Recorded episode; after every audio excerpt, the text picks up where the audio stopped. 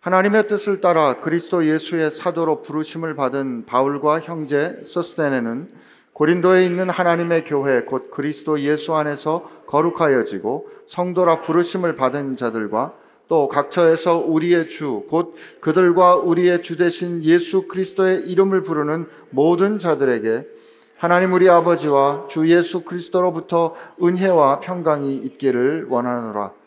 그리스도 예수 안에서 너희에게 주신 하나님의 은혜로 말미암아 내가 너희를 위하여 항상 하나님께 감사하노니 이는 너희가 그 안에서 모든 일 곧 모든 언변과 모든 지식의 풍족함으로 그리스도의 증거가 너희 중에 견고하게 되어 너희가 모든 은사의 부족함이 없이 우리 주 예수 그리스도의 나타나심을 기다립니다. 주께서 너희를 우리 주 예수 그리스도의 날에 책망할 것이 없는 자로 끝까지 견고하게 하시리라.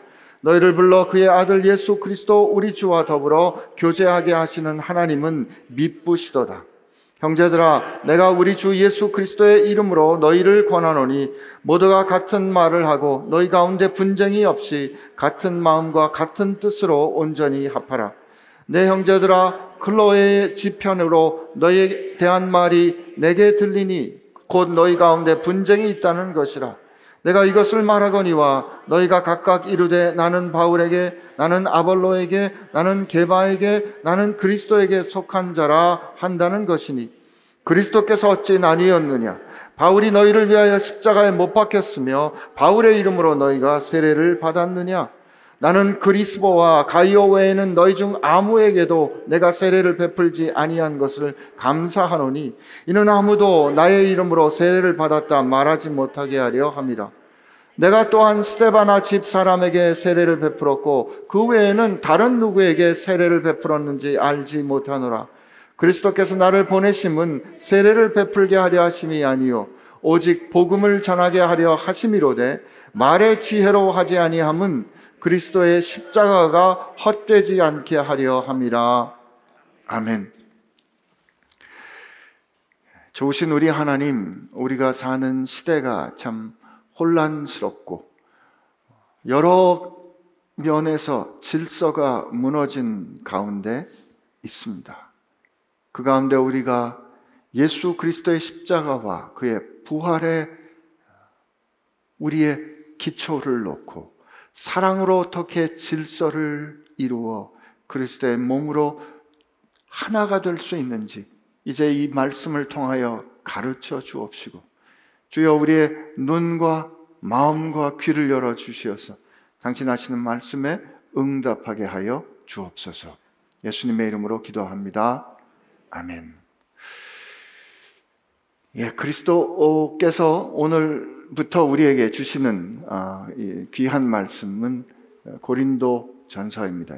고린도 전서는 고린도에 있는 그리스도인들에게 보내는 바울의 첫 번째 편지다 이런 뜻입니다. 어, 성경 말씀이 어떤 역사적인 어, 근거 혹은 어, 역사적인 토대에 있는가는 한번 살펴보는 것이 필요합니다. 더군다나 서신서기 때문에 더욱 그러합니다. 우리 고린도전서를 볼 때 같이 참고로 볼 수 있는 어, 말씀이 사도행전 18장입니다.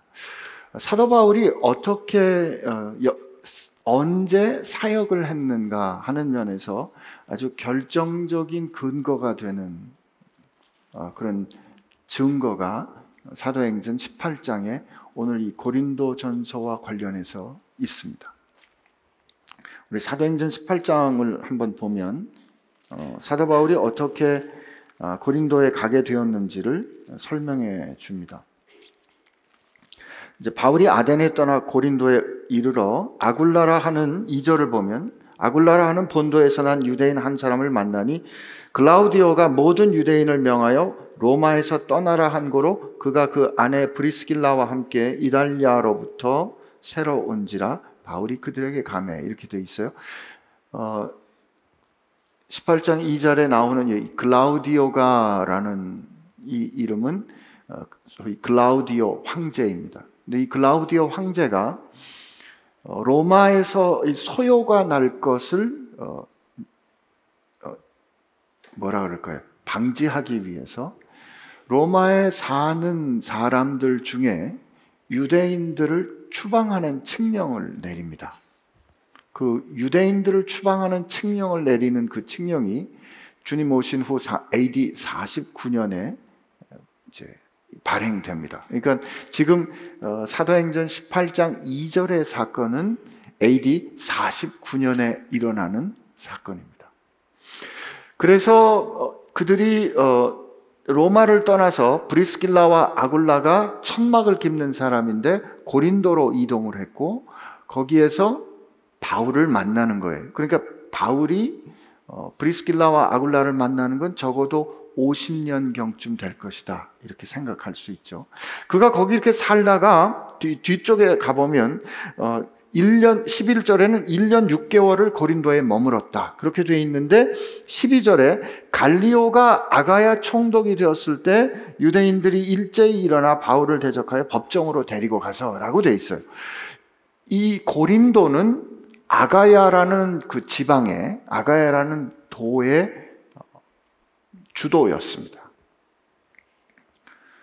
근데 이 갈리오가 이 아가야 주의 총독이 된 가 기록을 보면 51년 7월입니다.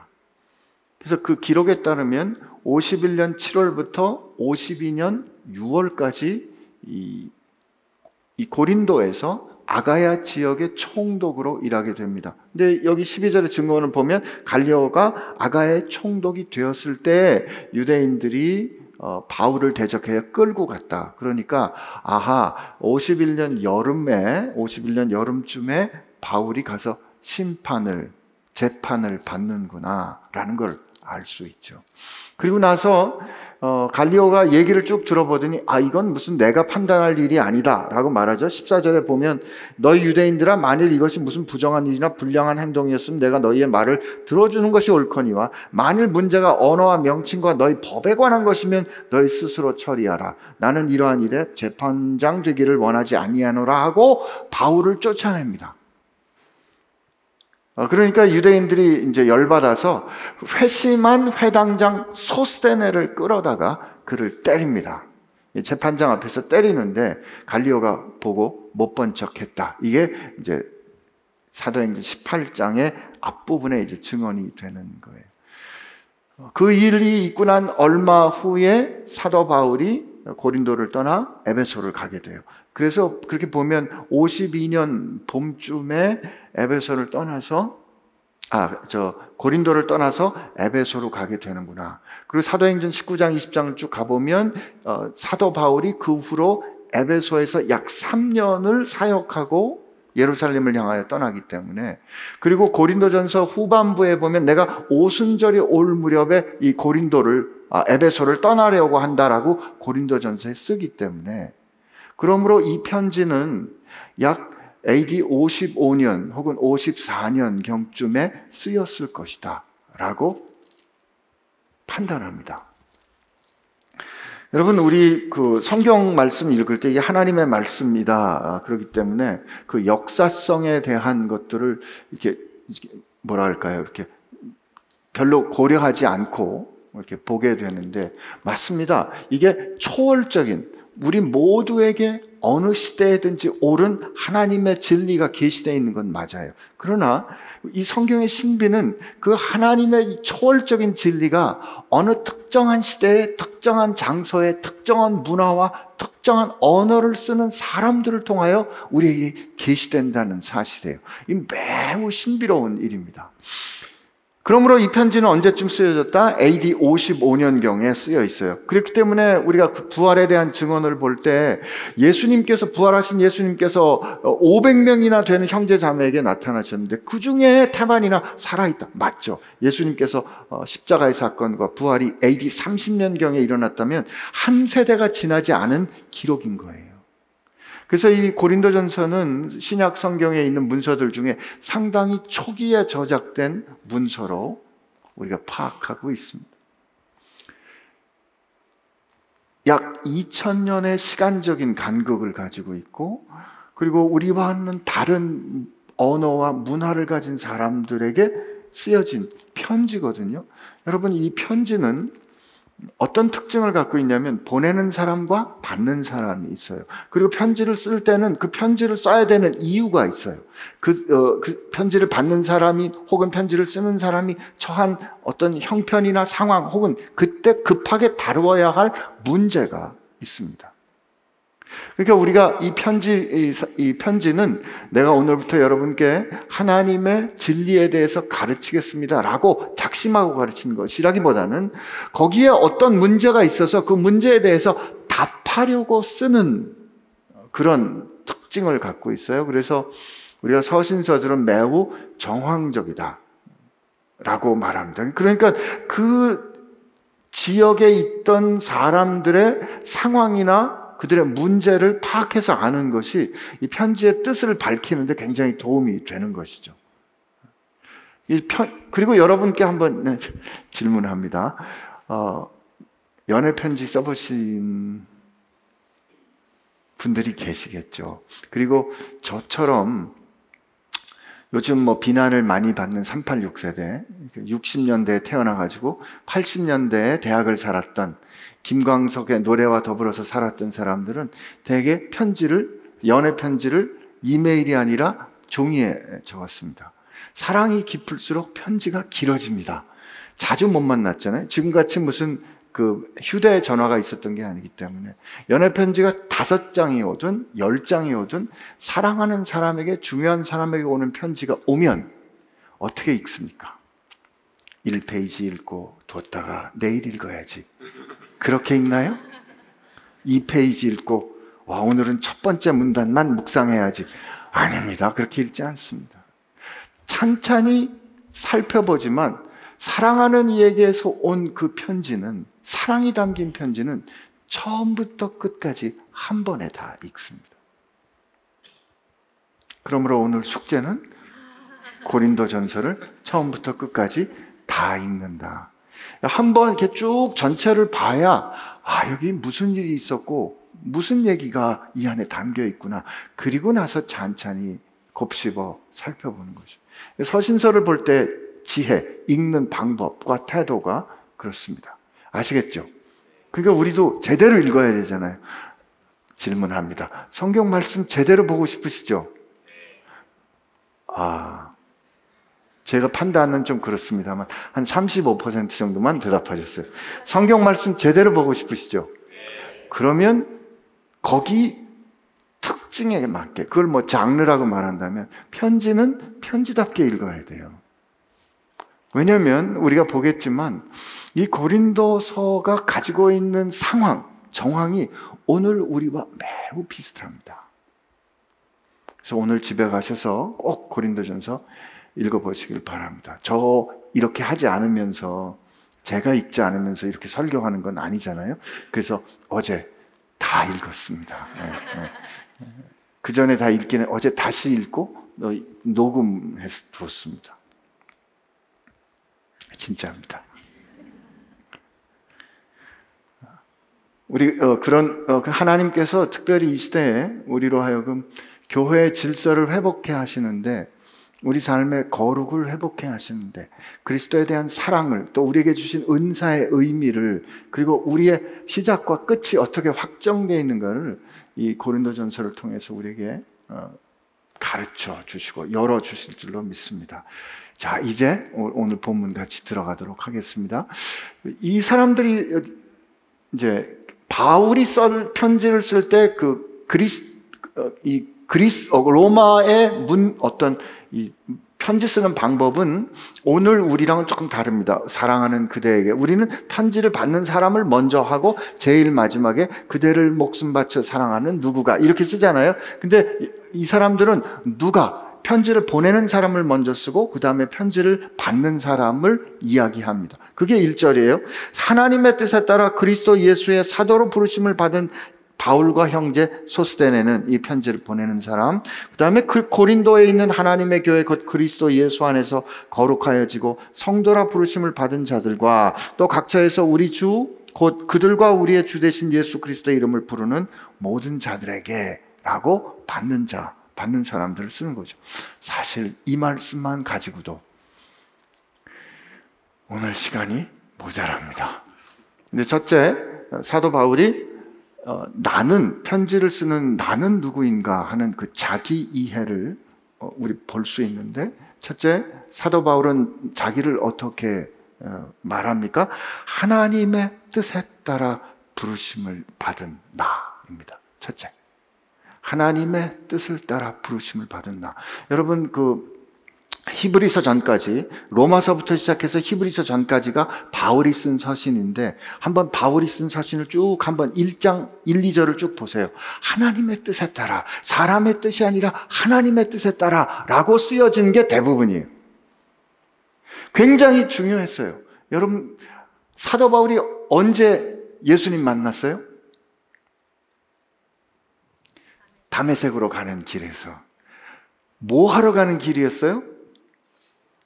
교회를 진멸하러 가는 길이었죠. 이건 이단이다. 하나님에게 아들이 있을 수 없고 아들이 있어도 그가 몫으로 올 수가 없다. 그가 몫으로 혹시 올 수 있다고 해도 신명기적인 저주를 받아서 나무에 달려 죽었는데 그가 나무에 달려 죽은 그가 우리를 구원하는 구세주일 수가 없다. 나도 부활이 있는 건 안다. 그러나 그 부활이 지금 이 역사 가운데 일어날 리가 없다. 그래서 사도 바울은 이것은 하나님의 가르침을 왜곡하는 이단, 나사렛 이단이라 여기고 교회를 진멸하려고 살기가 등등해서 다녔어요. 그래서 누구의 스테반이 죽을 때 저옷 지켜주고 그리고 급기야는 공문서를 받아가지고 담에색 에 있는 교회를 진멸하려 무릇 남녀를 물어나고 진멸하려고 살기가 등등해서 달려가던 그때에 예수님을 만나죠. 그가 원했어요? 아닙니다. 예 사도행전 9장에 보면 예수님이 그를 불러요. 사울아, 사울아. 그 다음에 뭐라고 어찌하여 너는 나를 핍박하느냐 하는 그 순간에 사도 바울이 예수님을 만난 거예요. 자기의 뜻, 자기의 의도, 어떤 회심, 성경을 보다가 깨달음, 그게 아니고, 정반대로, 하나님의 뜻, 예수님으로부터 판단받았잖아요.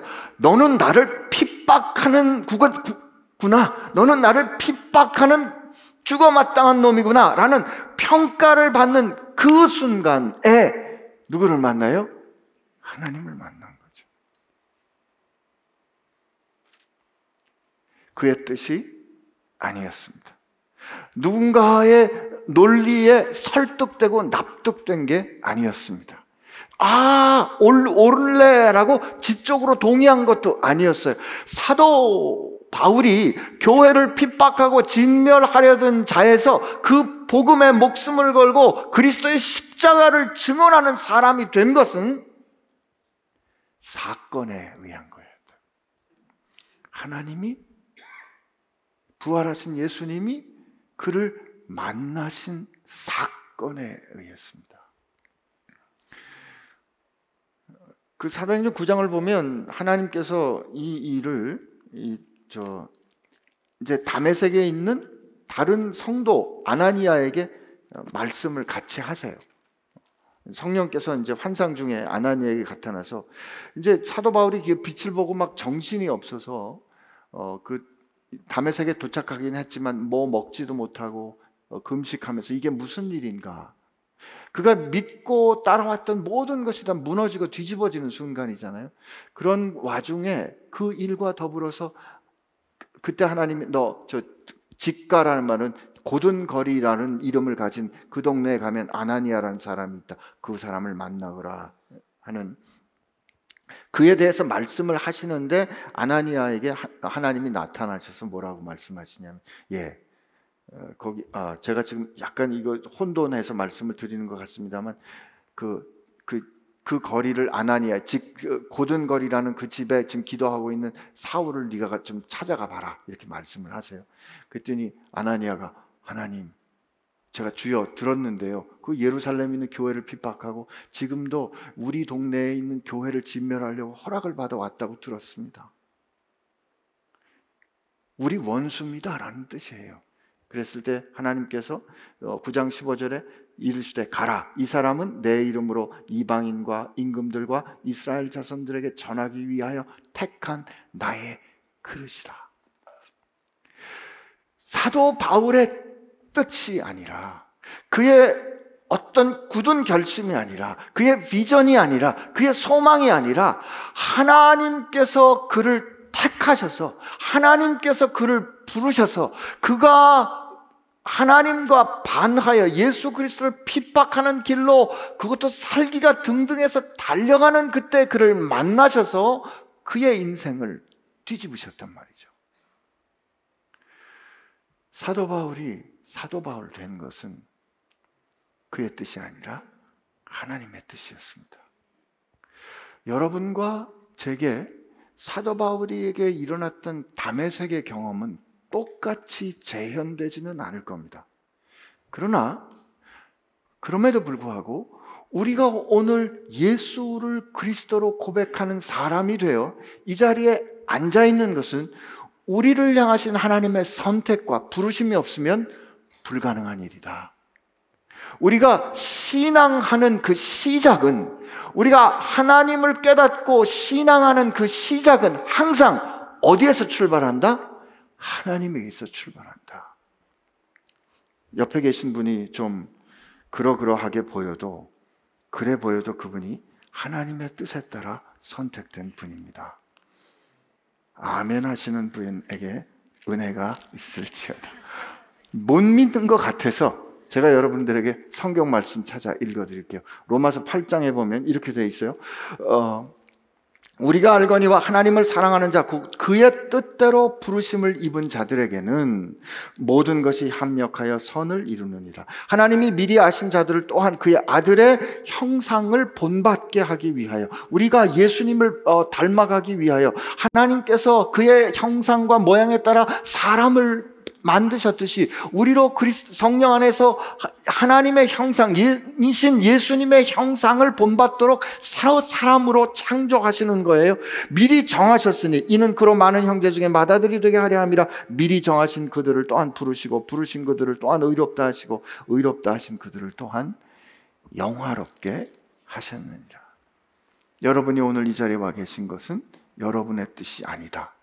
그런데 심지어 하나님께서 그거를 언제 결정하셨냐면 이 세상의 기초를 놓기 전에 모든 존재가 있기 전에 그러니까 이 세상의 기초가 있기 전에라는 말은 하나님께서 창조하시기 전에라는 뜻이에요. 우리가 있기 전에예요. 내가 하나님의 자녀된 것은 내게 원인이 1도 없다는 거죠.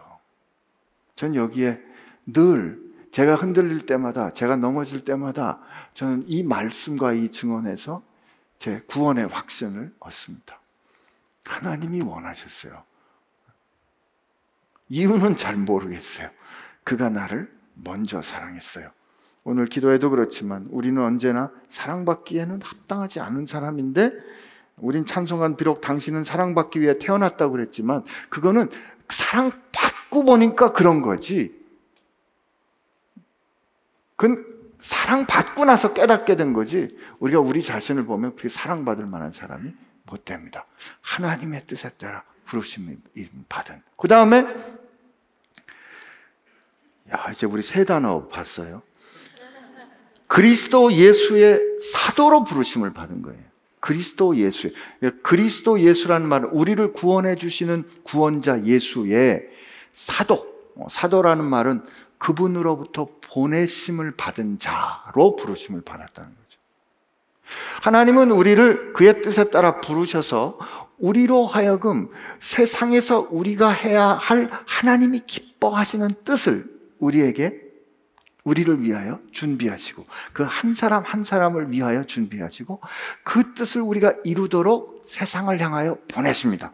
요한복음 17장 18절, 요한복음 20장 21절 아버지 아버지께서 나를 세상에 보내신 것처럼 나도 그들을 세상에 보냅니다. 주님으로부터 그 사명을 위하여 보내심을 받은 자 이게 사도예요. 물론 사도에 대해서 좀 엄격하게 정의하는 분들은 예수님께서 친히 부르시고 그 예수님과 같이 더불어 같이 지내고 그의 가르침을 직접 받고 사명을 부여받은 사람, 곧 열두 사도와 더불어 어, 부활하신 예수님께서 만나서 불러주신 바울과 같은 사람을 사도라고 하는 그 좁은 정의가 있지만 예수님께서는 모든 사람들을 향하여 모든 믿는 이들을 향하여 성령이 너에게 임하시면 너희가 권능을 받고 예루살렘과 온 유대와 사마리아와 땅 끝까지 이르러 내 증인이 되리라 하시고 아버지께서 나를 참되고 믿을 수 있는 증인으로 보내신 것처럼 나도 저들을 세상에 보낸다 하셨기 때문에 그 사명을 가진 존재 그걸 우리 사도성이 있다는 거죠. 우리는 그리스도 예수의 사도로 보냄을 받은 거예요. 그런데 기왕이면 주님 보내실 때 좀 좋은 데로 보내주시지. 임지가 좀 좋은 데였으면 꿀보직으로 보내주셨으면 참 좋았을 뻔했는데 주님이 우리를 보내신 곳은 내가 원하는 것이 아니일 수 있다. 이게 현실인 거죠. 우리 잘 아는 우리 그 어차피 우리가 다 어, 뒤에서 또 보겠지만 요셉도 우리 형님이시거든요. 요셉 형님이 그 꿈꾸고 난 다음에 그 자기가 원해서 꿈꾼 거 아니잖아요. 그죠? 자기가 거둔 그 곡식단을 다른 형들이 거둔 곡식단이 그 자기 곡식단에게 절하는 꿈, 해와 달과 별 열두 별이 어, 열한 별이 자기에게 절하는 꿈, 그 꿈 꾼 거 요셉이 꿈 꿔야지 한 거 아니잖아요. 하나님이 주셨어요. 그 꿈 주셔서 하나님이 주셨다 이게 뭐예요? 하나님의 뜻으로 주셨잖아요. 그가 그 꿈 꿨기 때문에 어, 애굽에 팔려가죠. 노예로 보냄을 받습니다. 거기서 그렇지만 하나님의 이름 여호와의 이름을 잊지 않고 그 뜻에 따라 살아요. 그렇기 때문에 애굽 사람들이 여호와가 여, 여호와가 그를 청통하게 하시는 걸 알아요. 그리고 나서 그가 정절을 지켰으면 하나님과 주인에게 죄를 범하지 아니하였는데 억울하게 누명을 쓰고 감옥에 가죠. 감옥으로 보냄을 받습니다. 그런 그가 결국 어, 애굽의 총리가 되고 자기 형들이 그 꿈처럼 자기의 절하는 그 일, 그리고 그 형들과 화해하는 그때 요셉이 이렇게 말합니다. 어, 창세기 45장에 이렇게 말해요. 4절에부터 보면 요셉이 형들에게 이르되 내게로 가까이 오소서 그들이 가까이 가니 이르되 나는 당신의 아우 요셉이니 당신들이 애굽의 판자라 팔린 곳으로 보냄을 받았어요. 당신들이 나를 이곳에 팔았다고 해서 근심하지 마소서 한탄하지 마소서 하나님이 생명을 구원하시려고 나를 당신들보다 먼저 보내셨나이다. 이 땅에 2년 동안 흉년이 들었으나 아직 5년은 뭐 밭가리도 못하고 추수도 못할지라 하나님이 큰 구원으로 당신들의 생명을 보존하고 당신들의 후손을 세상에 두시려고 이 사명을 위하여 나를 당신들보다 먼저 보내셨나니 사도가 되게 하셨나니 그런즉 나를 이리로 보내니는 당신들이 아니요 하나님이시라 하나님이 나를 바로에게 아버지로 삼으시고 그 온 집의 주로 삼으시며 애굽과 온 땅의 통치자로 삼으셨나이다. 있습니다. 우리는 요셉 형님의 요 온 땅과 이, 이 애굽의 통치자가 되는 걸 좋아하지만 하나님은 그 하나님의 경륜을 이끌어 가시기 위해서 그러하여금 설명할 수 없는 나라 아무리 생각하고 아무리 기도해봐도 하나님이 계시다면 이런 일은 있을 수가 없어 라고 생각되는 상황 노예가 되고 노예가 돼서 신실했으나 억울하게 강간범으로 강간 늘 시도하는 범으로 추행범으로 억울하게 해서 감옥에 다시 나락에 떨어지는 그 상황 아무리 상관하고 아무리 신학적으로 해석하려고 해도 하나님은 안 계신 것 같은 거죠. 그 상황으로 하나님이 그를 보내셨다. 여러분 하나님의 뜻에 따라 그리스도 예수의 사도로 부르심을 받은 나는 이라는 고백은 우리로 하여금 그 어떤 상황에 있든지 견딜 수 있는 힘을 줍니다.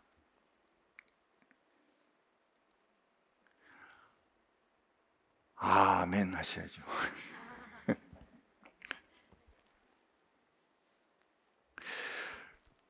하나님은 어, 하나님의 경륜이라는 그 오이코노미아라는 말에서 이코노미가 나왔거든요. 하나님의 그 부르심은 절대로 실패하시는 법이 없습니다.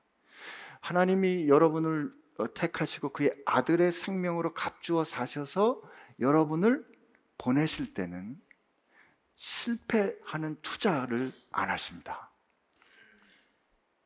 그러니까 그 확신, 그 자기 이해를 분명히 가지고 있다 그러면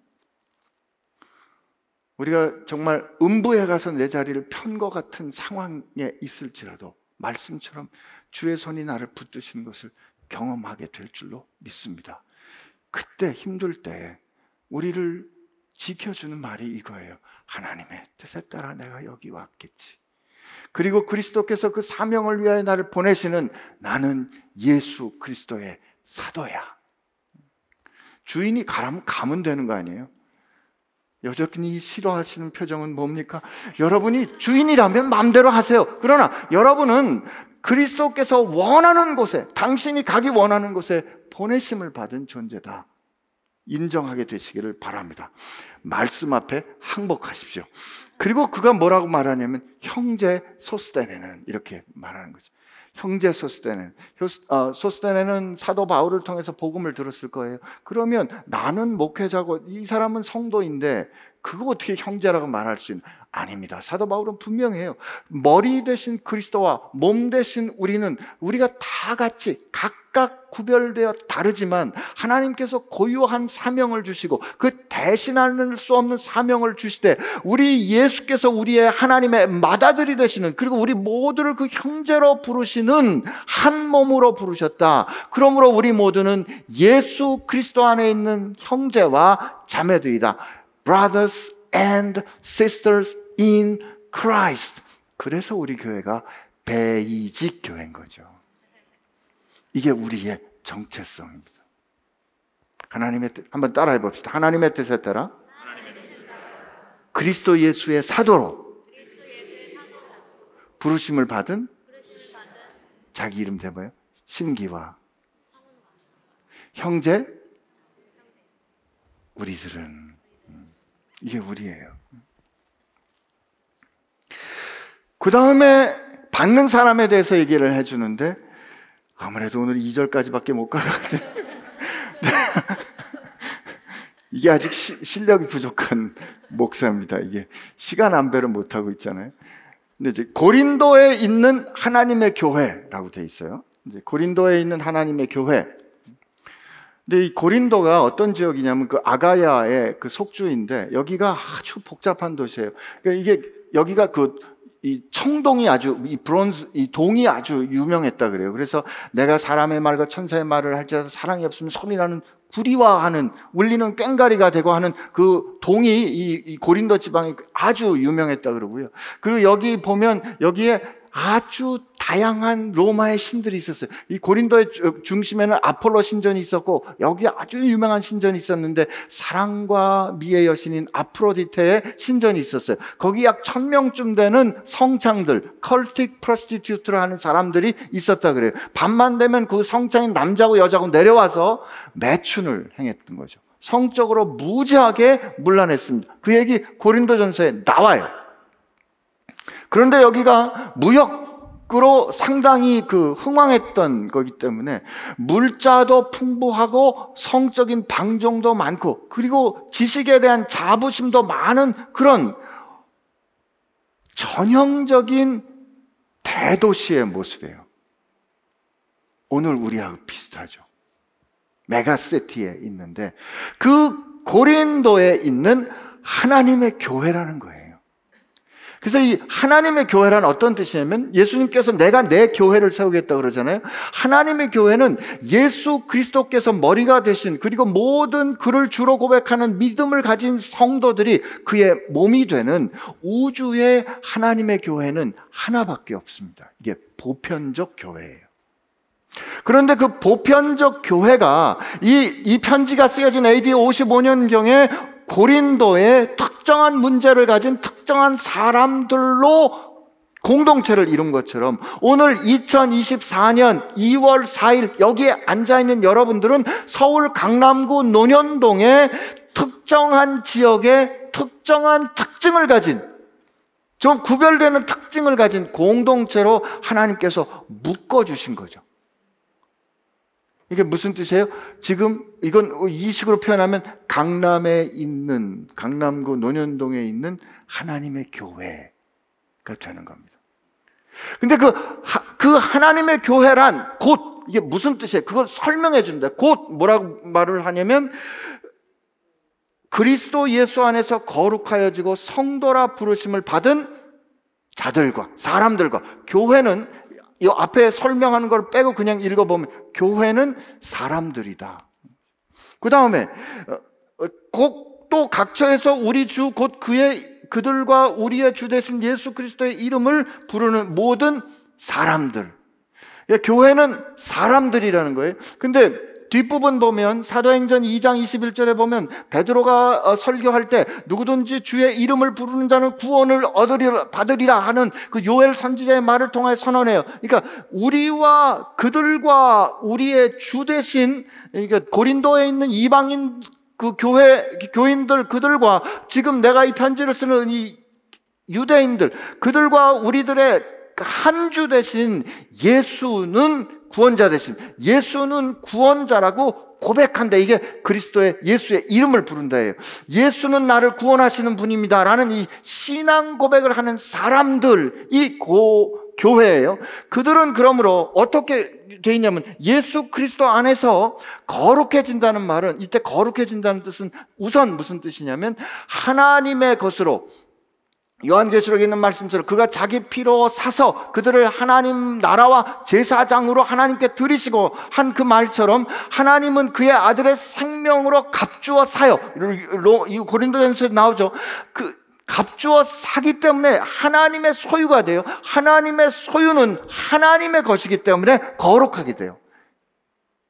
그러니까 우리가 윤리적으로 깨끗하고 말씀으로 잘 열심히 살고 그래서 하나님의 사람답게 살았기 때문에 거룩해지는 게 아니라 우선 우리는 그럴 수 있는 능력도 없고 그럴 수 있는 자격도 없는데 하나님께서 우리를 사랑하사 그의 아들의 생명으로 값주어 이게 십자가의 능력이에요. 값주어 우리를 사서 너는 내 거야.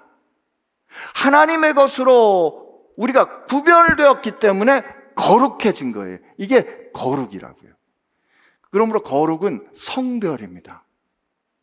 예수 그리스도 안에서 거룩하여졌기 때문에 거룩한 무리들이라고 불리는 사람들이 교회예요.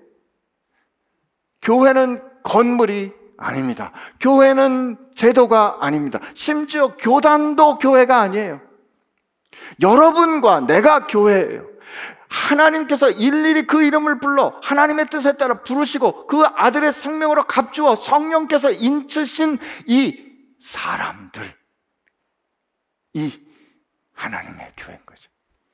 그러므로 교회는 다닐 수 없는 겁니다. 내가 교회인데 어디를 다녀? 아, 내가 다니면 교회가 다니는 거지.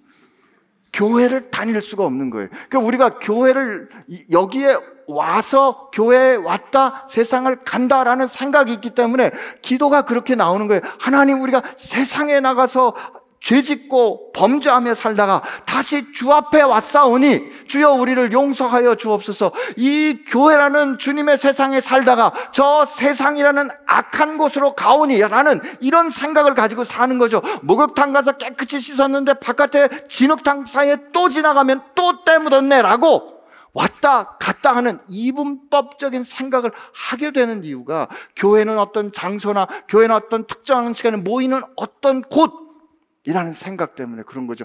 그런데 오늘 성경 말씀의 정의에 의하면 하나님의 교회, 곧 예수 그리스도 안에서 그의 것으로 구별되어 성도라, 거룩한 무리라고 불리는 모든 사람들. 그죠? 그리고 그를 나의 구세주로 고백하는 사람들. 여기 각처에서라고 하는 그 각처를 예를 들면 고린도전서 끝 무렵에 보면 어, 이 아굴라와 그의 집에 있는 교회 이렇게 말하거든요. 그래서 무별 예배가 가능한 거, 무별 예배 흩어져서 여러분들이 어디 가서 예배하든 그것이 하나님의 영광이 임하는 교회 되는 줄로 믿습니다. 그래서 여러분들이 세상에 나갈 때 진흙탕이어도 괜찮다 이거지. 왜냐하면 여러분이 가기 때문에 그곳에 하나님의 영광이 임하는 거예요. 왜 여러분이 교회니까. 여러분이 세상을 어둠을 밝히는 빛이고 여러분들이 세상을 살맛나게 하는 소금이니까 우리의 능력 때문이 아니라 우리를 그의 소유 삼아 우리로 떨어질 수 없이 생명으로 연결하신 그리스도 때문에 이게 교회의 영광이에요. 근데 이 교회에게 축복합니다. 축복한 3절이 하나님 우리 아버지와 주 예수 그리스도로부터의 은혜와 평강이 있기를 원하노라. 근데 요거는 저, 저, 그 원문에는 이렇게 돼 있어요. 은혜가 너희에게. 이렇게. 이게 그, 저, 서신서에 바울 바울 서신의 대부분에 나오고 어, 베드로도 그렇게 쓰고 요한계시록에도 그렇게 써요. 근데 거의 변하지 않아요. 이게 초대교회 안에 관용적으로 쓰던 축복의 어, 표현인데 은혜가 너희에게 그리고 평강 우리 아버지 되신 어, 하나님과 예수 그리스도로부터 오는 평강이 너희에게 있기를 원하노라 하는 이 축복은 항상 동일하게 주어져요. 왜 은혜와 평강의 순서로 됐을까? 앞서 제가 말씀드린 것처럼 우리가 하나님의 자녀된 것은 내가 하나님의 자녀된 것은 내가 하나님을 아버지라 부를 수 있는 것은 그 원인이 내게서 시작된 것이 아니라 하나님이 나를 먼저 사랑하사 내가 아직 원수 되었을 때 내가 아직 죄인 되었을 때 하나님의 이름을 모르는 그때 하나님이 나를 먼저 사랑하사 그의 아들의 생명을 화목제물로 주어 나를 그의 자녀로 삼으셨잖아요. 이걸 우리는 어떻게 해도 갚을 수 없기 때문에 어떻게 해도 그것을 다시 어, 갚아 뭘 해드릴 수 없기 때문에 그저 감사합니다라고 받아요.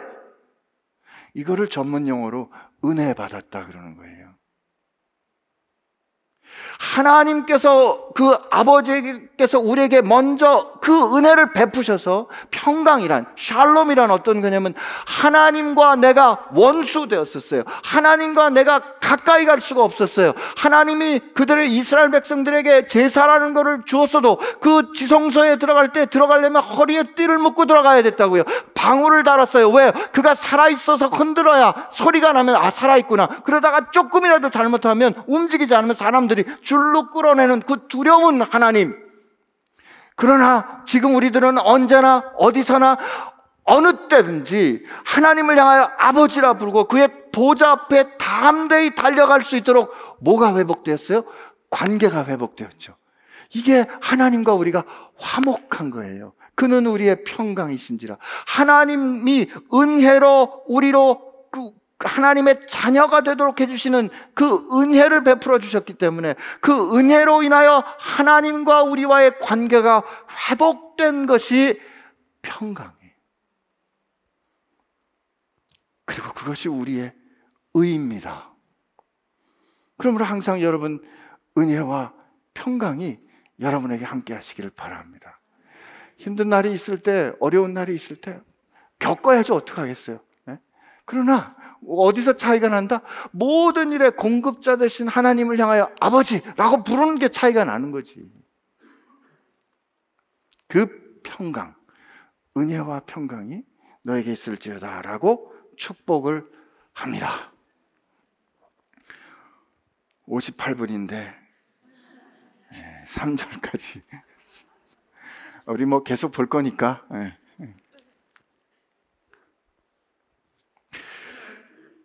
어, 이 4절부터 9절까지는 오늘 이 문제에 대해서 그리스도께서 왜 나뉘셨나 하는 이 문제를 전혀 다루지 못하고 어, 마무리 말씀을 마무리를 해야 되겠는데 어, 이 문제를 바라볼 때 바울이 이 문제를 이렇게 문제 확 들어갈 수 있는 이유가 있어요. 그리고 그 절박함과 안타까운 이유가 있는 것이 뭐냐면 하나님께서 우리에게 주신 그리고 그들로 교회되게 한 십자가의 능력과 그다음에 그 부활의 능력을 그들이 얼마나 가볍게 봤으면 그 부활의 복음, 그 십자가의 복음을 증언하는 바울이나 베드로나 아볼로나 이런 사람들이 사람마다 조금씩 다르거든요. 그 사람들을 들어서 내가 더 뛰어나다, 내가 더 우월하다 라고 주장하는 것일까 하는 이런 안타까움이 있는 거죠. 그걸 보기 위해서는 그가 가졌던 이 복음의 영광에 대한 확신, 그걸 우리가 같이 공유할 필요가 있어요. 앞으로 우리 쭉 보겠지만, 고린도 교회는 문제가 무지하게 많습니다. 문제가 무지하게 많은데, 4절부터 7절까지 보면 문제가 전혀 없는 것처럼 감사해요.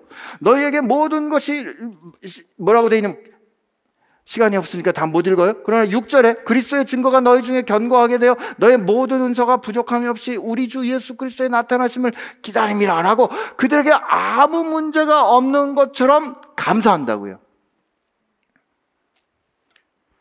이거는 그냥 인사치레로 하는 감사가 아니라 그 다음에 사도 바울이 고린도 교회를 향하여 바로 문제에 대해서 이제 아주 막 통렬하게 얘기를 하는에도 불구하고 그가 이렇게 감사할 수 있는 이유는 8절, 9절에 주께서 8절의 시작을 보면 주께서 끝에 보면 하시리라. 이렇게 돼 있죠. 그죠?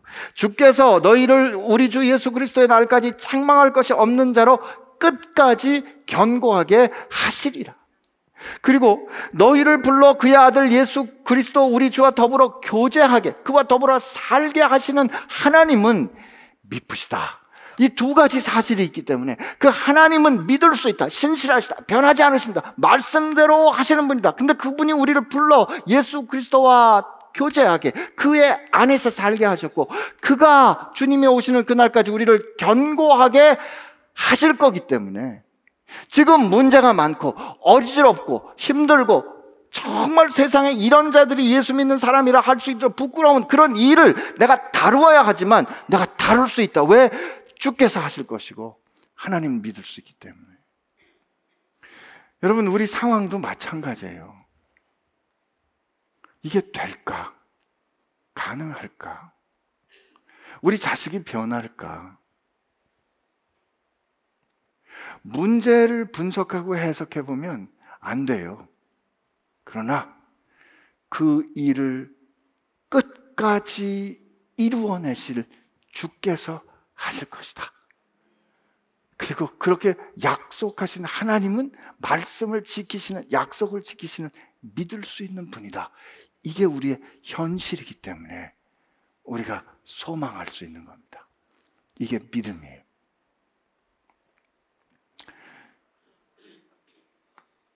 하나님의 뜻에 따라 그리스도 예수의 사도로 그의 기뻐, 우리를 위해 예배하신 그 기뻐하신 뜻을 이루기 위하여 세상에 보내심을 받은 우리는 그 보내심 받은 것이 비록 우리가 원하는 그런 꿀보직이 아닌 상황이 있을 수 있어요.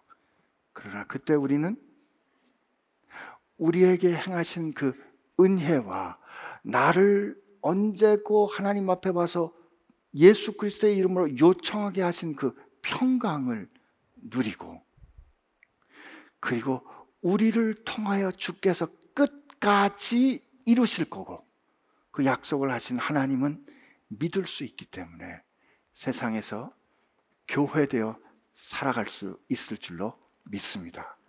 그 믿음을 가지고 우리 다음 주에 용감하게 이제 문제를 좀 다뤄보도록 하겠습니다. 같이 기도하겠습니다. 네. 우선 하나님께 오늘 나를 교회 되게 하신 그리스도의 몸 되게 하신 그의 생명을 같이 나누어 그의 생명으로 살게 하신 하나님의 은혜에 감사하는 기도 하나님 앞에 드리기를 원합니다. 우리 같이 기도하겠습니다. 하나님 아버지 감사합니다. 오늘 우리 어, 고린도전서를 시작하면서 이 혼탁한 시대에 정말 말로 설명할 수 없이 희망이 없는 것처럼 보이는 이 시대에 하나님께서 우리가 우리와 함께 하시사 이 도성이 살고 그 가운데 교회되어 이 도성에 무너진 것을 지키어서는 하나님의 교회, 하나님의 사람으로 사는 것이 무엇인지 가르쳐 주시는 그 시작을 하나님 앞에 감사드립니다. 하나님 우리가 그 일을 감당할 수 있는 사람 자격 아닌 것 잘 압니다. 그러나 하나님, 하나님이 나를 원하셔서 하나님 주 예수 그리스도의 그 사명을 위하여 그 뜻을 위하여 나를 세상에 보내신 교회로 삼으셨으니 주님 감사. 세상 가운데 사는 동안에 하나님 우리가 교회로 사는 이들 되게 하여 주옵소서. 주님 감사합니다. 주님, 내가 주님의 영광스러운 교회인 것 잊지 않게 하여 주옵소서. 교회는 만물을 충만케 하시는 이의 충만함이 교회라고 했는데 하나님 세상 살아가는 동안에 힘들고 어려운 환경 가운데 요셉과 같이 던져질지라도 하나님 그때 나를 보내신 그리스도의 뜻을 기억하여 그것을 형통하게 하고 그것에 충만케 하시는 충만함을 드러내고 누리는 주의 사람, 주의 자녀, 주의 교회 되게 하여 주옵소서.